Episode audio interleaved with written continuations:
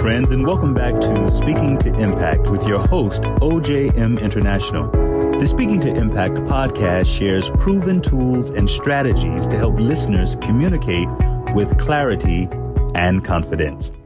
Today, OJM invites Vaughn L. McKoy to the Speaking to Impact table. Mr. McKoy, an accomplished lawyer and businessman, is a dynamic speaker with a wealth of insight and experiences. To name a few, Vaughn has served as the Assistant Attorney General of the state of New Jersey, Director of Criminal Justice, and Managing Director and Vice President Legal for PSE&G. He now serves as the Business Administrator for the city of Paterson, New Jersey, his native city. I first have to say it is an absolute pleasure to have one of the gentlemen I admire, whose story has been an inspiration for me, sit down for a brief chat on Speaking to Impact.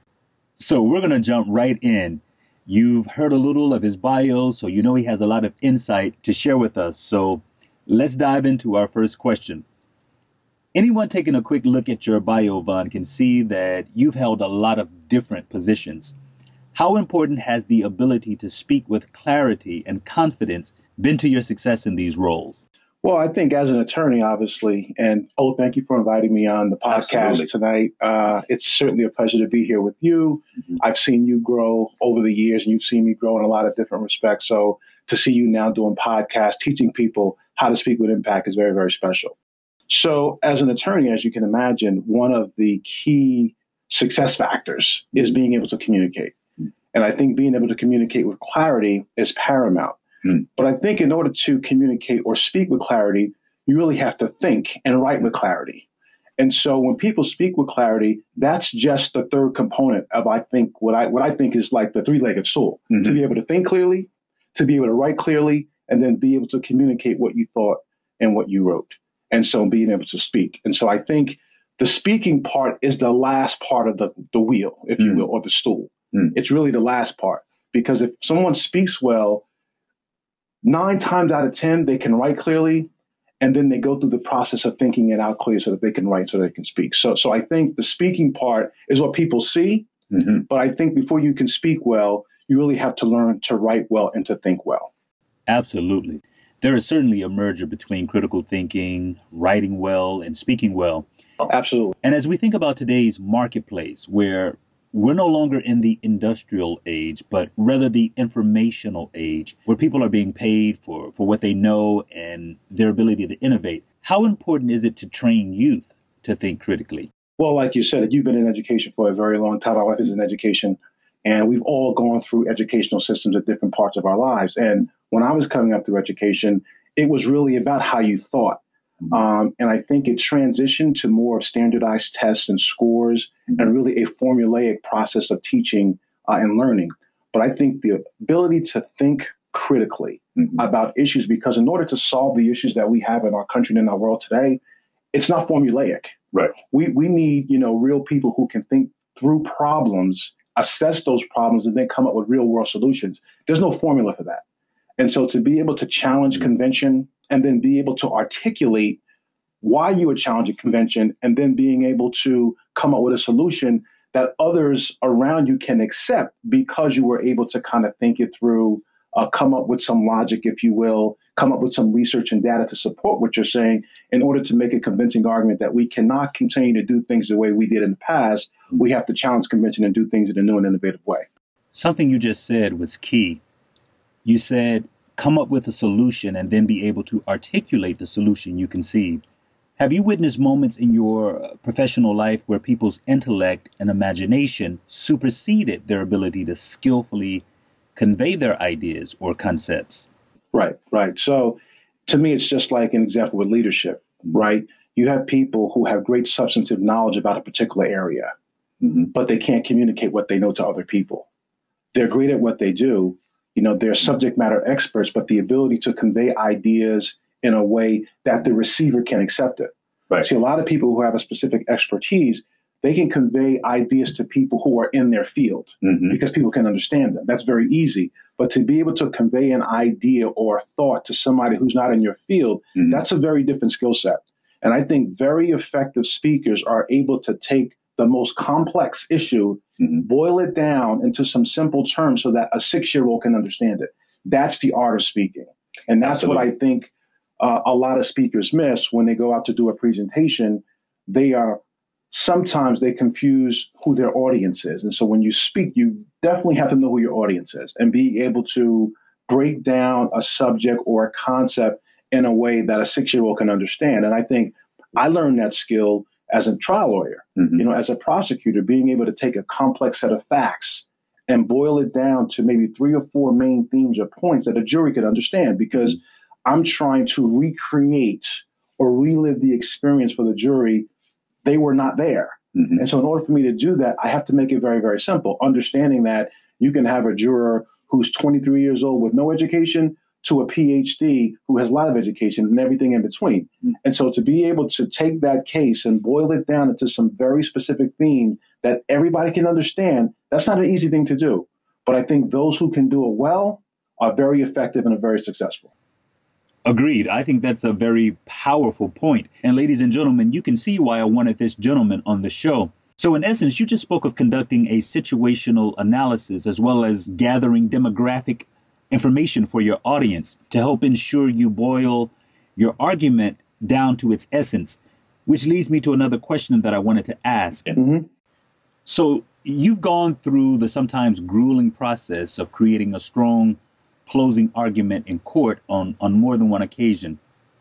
What tips can you provide to a young or even seasoned lawyer desiring to strengthen his or her ability to structure and deliver strong closing arguments, but aren't quite sure how to further hone their current process? Right. So I think Aristotle got it right. Aristotle basically said in order to persuade, you have to do three things, right? You have to appeal to the ethos, mm-hmm. the pathos, and the logos. So I think when you talk about ethos, you're talking about the appeal to ethics, right? Mm-hmm. And it's an argument or method of convincing that's based upon the credibility of the speaker. And so before you say anything, the people who you're talking to have to believe that you're credible. Mm. Because if they don't believe that you're credible, you could be talking truth they won't believe you. Right. And so in delivering a closing argument, that's the end of the process. I had to make sure that the jury believed me from the time they saw me in jury selection. Mm. My credibility had to begin then. It couldn't wait till the closing argument. And so I had to conduct myself in a way throughout that whole trial so that mm. when I got up to give my closing, the jury would believe me. So I had to have credibility. Mm. The second thing was I had to appeal to the senses of the juror. And so that's what the pathos is, right? So it's a method of convincing that's based upon the creation of an emotional response. So I had to convince them that, you know, what they heard, what they saw, what they felt was real. Mm-hmm. You know, particularly if I was trying to persuade them to see something my way. Right. And so I wanted to appeal to their sense of emotion. Then I wanted to appeal to their logos, the reason, right? Mm-hmm. I wanted them to understand that if everything that I said was true, if the premises that I gave them were true, then therefore the conclusion must be true. Mm-hmm. And so all those things are going on in any effective argument, whether you're trying to convince your parents to buy you a toy, right. whether you're trying to convince a girl to go out with you, mm-hmm. whether you're trying to convince your boss for a raise, these are all the three ingredients I think you need in order to make an effective argument. And if you have all three, you have a powerful argument. Sometimes you have one, then you have to go to the other two. Sometimes you have two, you have to go to the other one. So it just depends on the set of facts that you have. That's so good. And, and, I like the fact that you bring up when you're an effective communicator, it runs throughout your life, not just your professional life, it merges into your personal life as well. So, someone listening to you now can obviously see that you have the ability to effectively communicate. However, take us back to your formative years, some of your childhood experiences that lead to where you are now, perhaps even unconsciously seeds that were planted while, while growing up in Paterson that help you become a critical thinker and the communicator you are now? That's a really good question. And as, as I think back, the, the cultural expression of African American people, particularly in inner city communities, is a rich one. Mm-hmm. And so looking back at how I wanted to be perceived and how I wanted to conduct myself in the community, you could not be a shrinking violet. You mm-hmm. had to be aggressive. You had to be able to assert yourself in a certain way if you wanted to thrive or survive. Absolutely. And so part of that thriving and surviving for me was to be able to articulate how I felt about a given situation. So, like I said before, whether I was trying to convince my mother to buy me a toy for Christmas, whether I wanted to convince a girl to go out with me, whether I wanted to convince some members of the community to choose me to be on their team. Right. Because, you know, they were picking up, choosing up sides and, right. and you had to make an argument as to right. why they should pick you. Mm-hmm. You wanted your friends to include you in certain things. You wanted the teacher not to fail you. So we've always had opportunities to convince other people to either do something for us or spare us from something. Mm-hmm. And so I think we have learned as a community, I certainly I did, that the better I could articulate myself, mm-hmm. the better off I could possibly be. Mm-hmm. And so I think those seeds of being able to communicate and stand up in front of people and not be afraid to kind of express myself mm-hmm. uh, in a way, you know, really helped me to kind of grow and develop, you know, as a speaker today. Mm. And so I think, like you said, it started when I was very, very young. I think it's very appropriate that you bring up the African American vernacular particularly as young men growing up during the late 70s and through the 80s and listening to old school MCs and, and their wordplay and, and what hip hop was about in those days. MCs making arguments and even engaging in battles. So was hip hop a major influence for you? Absolutely. I'm sitting here, you know, I'm a hip hop junkie. Right. I mean, you know, like you said, kind of growing up in the late 70s, early 80s when hip hop kind of first burst onto the scene and we were in an inner city community not far from the Bronx and Brooklyn and Manhattan and Queens where hip hop kind of began. And so listening to those MCs and that wordplay and the use of you know, big words and little words and rhyming words, and then the syncopation of, of stringing words together that didn't make sense, that made sense. I mean, you know, it was phenomenal. Me, to me, it was like, you know, modern day poetry. Absolutely. That, that, that, you know, some of the greats, you know, the last poets, the Gil Scott Herons, the Langston Hughes, all those folks, mm-hmm. you know, the poetry that they wrote, you know, it was kind of coming into the 21st century, if you will, with these new young MCs mm-hmm. who are expressing their frustration mm-hmm. about what was going on in America at the time. And so when you look at hip hop and how it started and where it is today, I mean, it's really all about the ability to speak mm-hmm. and to express themselves in a way so that people would listen to them and hear them. And it's interesting that you bring up the fact that MCs made up words because scholars who've studied Shakespeare tell us he made up words, increasing our lexicon. And when we look at hip hop, we see its commercial influence in the selling of products and services. Words created on an album are now being used in popular culture. Absolutely. Absolutely. And speaking of influence, another question that I wanted to be sure that I posed is what speakers do you personally admire? Who are the people you are always hyped or ready to hear from because of the impact you know you'll receive from what they'll share? Wow. Uh, it's funny because it's almost come full circle for me. So, the, the speaker that I can remember that really first mesmerized me uh, is currently my pastor. Oh, wow. Dr. DeForest Buster Soaries. I first heard him at the Greater Paterson Youth Crusade back in 1984 85. Mm. I was a young student in Eastside High School, and they had a youth crusade in the evenings for a whole week. It was the first time I've ever done something like that. And he was probably in his late 20s, early 30s at that point in time. And he preached messages that week that I remember to this day. And his delivery was powerful. Mm. His ability to create clear word pictures, powerful his ability to relate to the audience and the young people who were there, powerful. Mm-hmm. His ability to connect on all levels was very, very powerful. Mm-hmm. And so here I am, you know, some 30 years later, I've been a member of his church for, you know, the past two years. And that same ability that attracted me to him then mm-hmm. is that same ability that reconnected me with him a few years ago. And so I think I really admire him as a speaker others in that field. I mean, Dr. A.R. Bernard, mm-hmm. another powerful speaker who has the ability to take very complex scripture, mm-hmm. data, analytics, and really bring it down and mm-hmm. boil it down to something that's very, very powerful and that's accessible, you know, mm-hmm. to the listener. My wife, Dr. Marnie McKoy, I, I, listened to her for many, many years. She's an amazing speaker. Mm-hmm. And again, she really has an ability to connect with the listener on so many different levels. Mm-hmm. And I love the way she kind of pulls in all of her experiences into how she speaks and how she teaches. And so, Dr. David Ireland, I mean, a lot of these folks, I listen to them on YouTube or their podcasts mm-hmm. because I really know and understand. And it goes back to what I talked about, you know, that ethos, that credibility right. that they mm-hmm. have, right? And then the pathos that they have, the ability to connect with my emotions and how I'm feeling or what I'm feeling about a certain situation.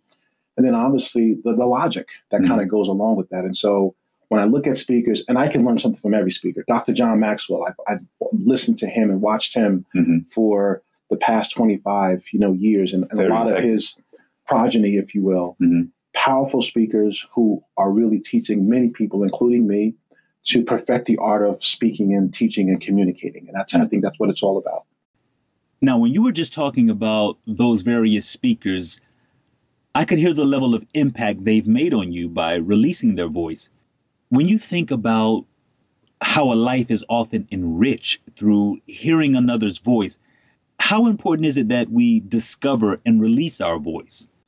I think it's very important because we all have a different voice. And I think a lot of people shirk or shrink back from the responsibility of speaking mm. because they believe that their voice has no distinction. Mm. They believe that there's somebody out there that's saying something similar, and they may be, but right. they don't have your experience. Mm. Only you have your experience. And so, what I've learned is to find my own voice. But in finding my own voice, I listen to other voices. I think it's so true what you're saying about the oversaturation of the market. A lot of people are speaking. A lot of people are speaking. In particular, in this day and time. That is correct. It's, it's easier than ever to have your voice heard. And for a lot of people, that can be extremely discouraging.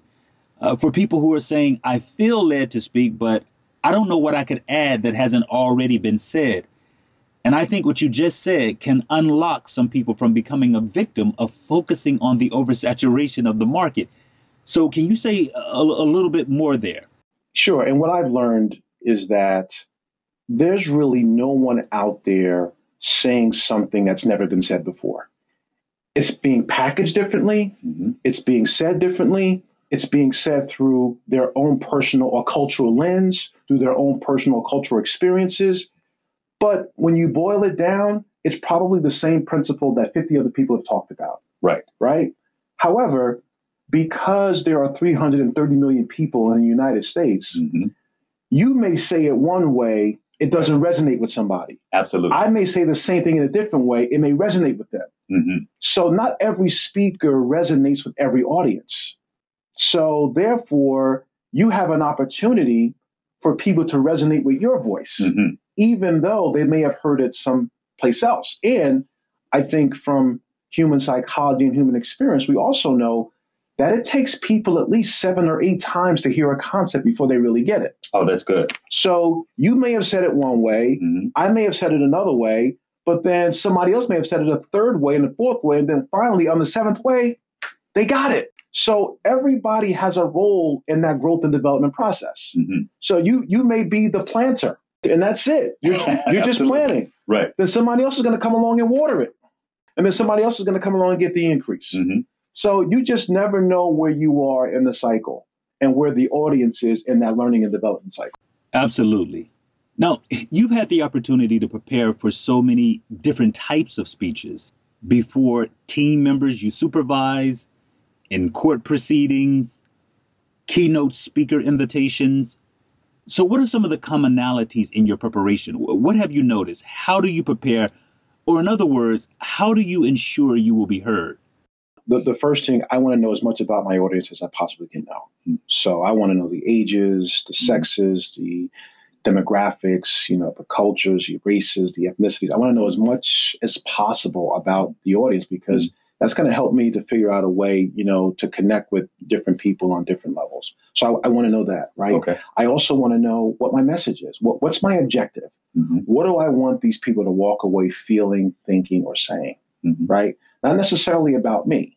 Right. Because I really can't be worried about what they're thinking about me. I just really have to be focused on well, what's the message? Mm-hmm. You know, and if the message is clear, it's consistent, it's concise, then they will have a favorable impression of, of me, regardless of what my message is. Right. Even if they don't like it. Mm-hmm. Even if it's a message about, look, I need to lay you off. right. Right? Um, but but but if I'm clear, I'm concise, I'm confident, I'm sure, and I articulate as to why we're doing the layoff, mm-hmm. they may not like the message. Right. But they say, you know what? Mr. McKoy treated us with dignity and respect. Mm. You know, he understood how we felt. he empathized with us. Right. Right. So you want to you want to understand what, and then you have to know your material. That there's no substitute for knowing whatever you're talking about. Right. There's, there's no substitute for it. You can't fake it. You know, you really have to know the message that you want to articulate or the subject that you want to talk about, and be authentic and be real, mm-hmm. and and build in some transparent moments within your presentation. I, I think mm-hmm. most people understand that we're human and uh, we're not supermen and superwomen. And to the extent that you can show some vulnerability as to how this is a very difficult decision for you as well, mm-hmm. or whatever the situation is, I think it will help you connect with people on a, on a different level. So good. So good. Valuable nuggets. And there was something that you mentioned that I, I sort of want to piggyback on because you made reference to maybe having to lay someone off. Sure. Which is uh, a difficult conversation, and many people struggle or terminate them or terminate them. That's even more difficult. Yeah. People struggle having difficult conversations, and because they struggle, they tend to just not have them. Right. So, how does one have a difficult conversation when we're talking about speaking to impact? Because in life, there will be moments where you have to enter into a difficult conversation. Yeah, we, we all tend to shy away from having those conversations. I don't know if I know anyone who likes to have difficult conversations, right? right? It's just not pleasant mm-hmm. because we're human beings. But as you mentioned in life, we have to have some difficult conversations by virtue of being a leader. Mm-hmm. So as a leader, I have to put aside how I personally feel about it mm-hmm. uh, and have a difficult conversation with an employee or a colleague. But again, I think it goes back to what I talked about earlier with having that credibility. Right? Mm-hmm. So the conversation is the end of the process. Right? Mm-hmm. If you have a relationship and establish credibility way before that conversation, mm-hmm. when you have it, it's a much easier conversation. The more That's difficult true. conversation to have is when you have no relationship mm-hmm. or you don't have a good relationship. And the person is not even going to trust what you're saying and they're going to think there's some ulterior motive to what right. you're saying. But if you have that ethos, mm-hmm. you know, and that that that credibility with whatever the, the situation is or whoever the person is, I think it makes the conversation a lot easier. It's never easy, mm-hmm. uh, but again, I think you have to show your humanity in that conversation and show that this is not, you know, easy for you, uh, uh, how it is impacting you as well. You know, be authentic and, and show some vulnerability. Mm-hmm. I think that's how you have difficult conversations, and you treat people with dignity and respect. You say, listen, you know, I know this is a tough decision. You want to take the rest of the day off. I'm happy for you to do that. You know, you want me to, you know, help break the news to your your family, your loved ones, whatever it is. You mm-hmm. know, we're going to give you some severance, a little additional money to kind of hold you over. Right. So you can find ways in order to help ameliorate, you know, some of the burden that people may feel in having a difficult conversation. But I don't know if you can go through life without having difficult conversations. It's it's inevitable. It's inevitable. Absolutely inevitable. Switching gears here a moment. For years, of course, you were in the law space yes. and even supervising lawyers. Yes. And then you made the decision to return to school. Yeah. And there are a lot of people who are toying with the idea of returning, and some who never get around to it. Why go back to school? And specifically, you chose to pursue a master's in business administration. So, what was that driving impulse that led you back to really commit to get it done? Yeah, well, I took a mini course back in 2005 at Rutgers. It was a Rutgers Mini MBA Essentials course. And I did it because I always had this idea of running my own business or maybe becoming an entrepreneur, running a nonprofit or something like that. Mm-hmm. But it also goes back to being able to speak the language, right? Mm-hmm. And being able to be fluent or conversant in something that I was not accustomed to. And so I'm being able to communicate. So I, I believe that the further I went in my legal career, the more opportunities I would have to interact with business. Mm. And so if I really wanted to be credible, again, I wanted right. the ethos. Right. I wanted the ethos. So mm-hmm. if I wanted to be credible and I wanted people to listen to what I had to say, it's unfortunate, but in this day and time, people do look at what education you have. Mm-hmm. And so I figured, well, let me go back to school and get an MBA. I was working at PSEG at the time. I was in a business role rather than a legal role. Mm-hmm. And so I thought the combination of going back to business school, becoming conversant in that language, and then applying that to what I was doing at the time, but also thinking about the future and how I would apply this to my own life, my own business, my own ventures. I just thought it was a good idea for me to do that. And, and it turned out to be a good one. Awesome. Now, not only have you developed speeches, but you had the opportunity to capture your story. Yes. In a personal memoir.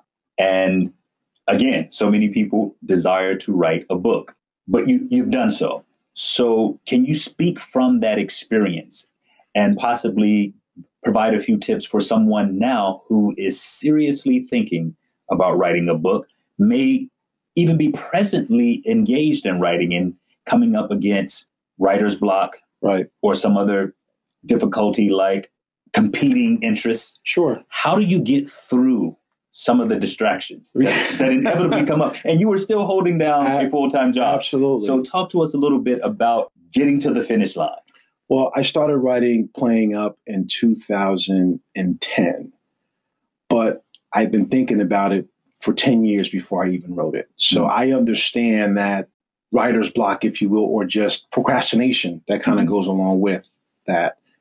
And so I think fear has a lot to do with that, you know, mm-hmm. kind of getting started. But I think the thing that motivated me more than anything, quite frankly, was going back to business school. Mm. And when I went back to business school, there was a course called New Product Marketing. And in that course, we had to pick we had to pick a project that we could market. Mm-hmm. And so rather than come up with something that was fake, I said to my classmates, listen, I have a book idea and why don't we develop a marketing plan around my book? Mm. And so they said, okay, Vaughn, great. So I pitched the idea to say, great. So we developed this full fledged marketing plan for my book. We handed it in. The teacher gave us one of the highest grades in the class. And so they said, okay, Vaughn, now you have to write the book. we, we, we, now did, we. We, we, did, we did all this work. Now right. you have to write the book. And so I graduated from NYU Stern on July 31st, 2010, on August 1st, 2010 boom, man, I was I was off and running. I, I wow. started putting the pieces together, collecting the information to put together the framework for this book. That that is absolutely incredible. Because again, so many people desire to do it, and for one reason or another, it gets thrown yes. behind yes. a pile of other cares. Yes. So we're coming to a close. It has been absolutely wonderful. If there's a listener who's listening and saying, I'm connecting with a lot of what Vaughn is saying, and I have an event coming up and I'd love to have him speak there. What steps should they take in order to make that happen? Well, first of all, you can visit my website. It's www.vaughn, V-A-U-G-H-N-L, McKoy, M-C-K-O-Y dot com. I'll say that again one more time. www.vaughnl, McKoy, dot com. That's the first thing you can do is go to the website and kind of check me out. You can also send me an email at v McKoy, M C K O Y, at vaughnmckoy.com. Again, that's V McKoy at Vaughn, V A U G H N, McKoy, M C K O Y.com. Okay, thank you, kind sir. Again, this has been an enjoyable and an enriching conversation. And as we conclude, I'm going to ask you to do an on the spot closing argument. wow. Hey, this whole conversation has been primarily impromptu anyway. So leave us with some meat to chew on on our journey towards becoming masters of effective communication. The floor is yours. Well, I think it goes to the three things that Aristotle said many, many, many years ago, who was a very smart Greek philosopher. And if you are going to convince anybody of anything, whether it's your children, your spouse, your boss, a subordinate, your pastor, your teacher, or anybody, your argument has to have three components to it. Number one, you have to be a credible person. Because if you are known as someone who's not credible, I don't care what you say, nobody's going to listen to you. So that's number one. Number two, find out what the emotional appeal can be to help somebody sympathize or empathize with your position or your plight. That's very, very critical because we are all human beings and, and we have feelings. Absolutely. And so we want to know how something is making someone else feel and how you may make an argument to convince somebody to see things or feel the way you feel about a certain issue. Mm-hmm. Very, very important. And then the other piece is that logic piece. I mean, does your position make sense? And if it doesn't make sense, you better have a lot of credibility or you might be able to appeal to the senses. Right. Right. Right. So you got to have two of the three. you know, you can't have none of them. You must right, have. Right, Yeah. right, right. You have to have Right. two of the three. You know, and, and I would say, you know, ethos is one. I, I think ethos is one. Credibility, I don't care what you do or what you say, Mhm. you got to have ethos. Mhm. And, and if you have ethos, you can probably prevail if you have one or the other two. So, so it may look different in every situation that you're in, but if you understand that psychology of how people think and how they process information and what moves people from point A to point B, it basically boils down to those three things. And I think Aristotle got it right. And so it may come differently and look differently in, in, in different people and different ideas and arguments and how you posture, but it basically comes down to that. And I see it every day in the workplace, whether I'm trying to convince, you know, uh, the CEO to pursue a certain course of action and make a business case for something, you know, you appeal to those three things always. So I would leave you with those three things in terms of how you craft an argument for anything that you do. Go back and take a look at what Aristotle said. I think you'll be more effective, and you'll probably win argument more more arguments than you lose. Now, that was an effective closing argument. Well, thanks again for listening, my friend. If you're interested in purchasing the book that was discussed on this episode, it's entitled Playing Up One Man's Rise from Public Housing to Public Service Through Mentorship by Vaughn L. McKoy. It's available on Amazon.com or vaughnmckoy.com. I'm OJM International, and you've been listening to Speaking to Impact. Please consider following me on Facebook or Instagram at OJM International and reviewing and subscribing to this podcast. And above all, remember, your voice has value.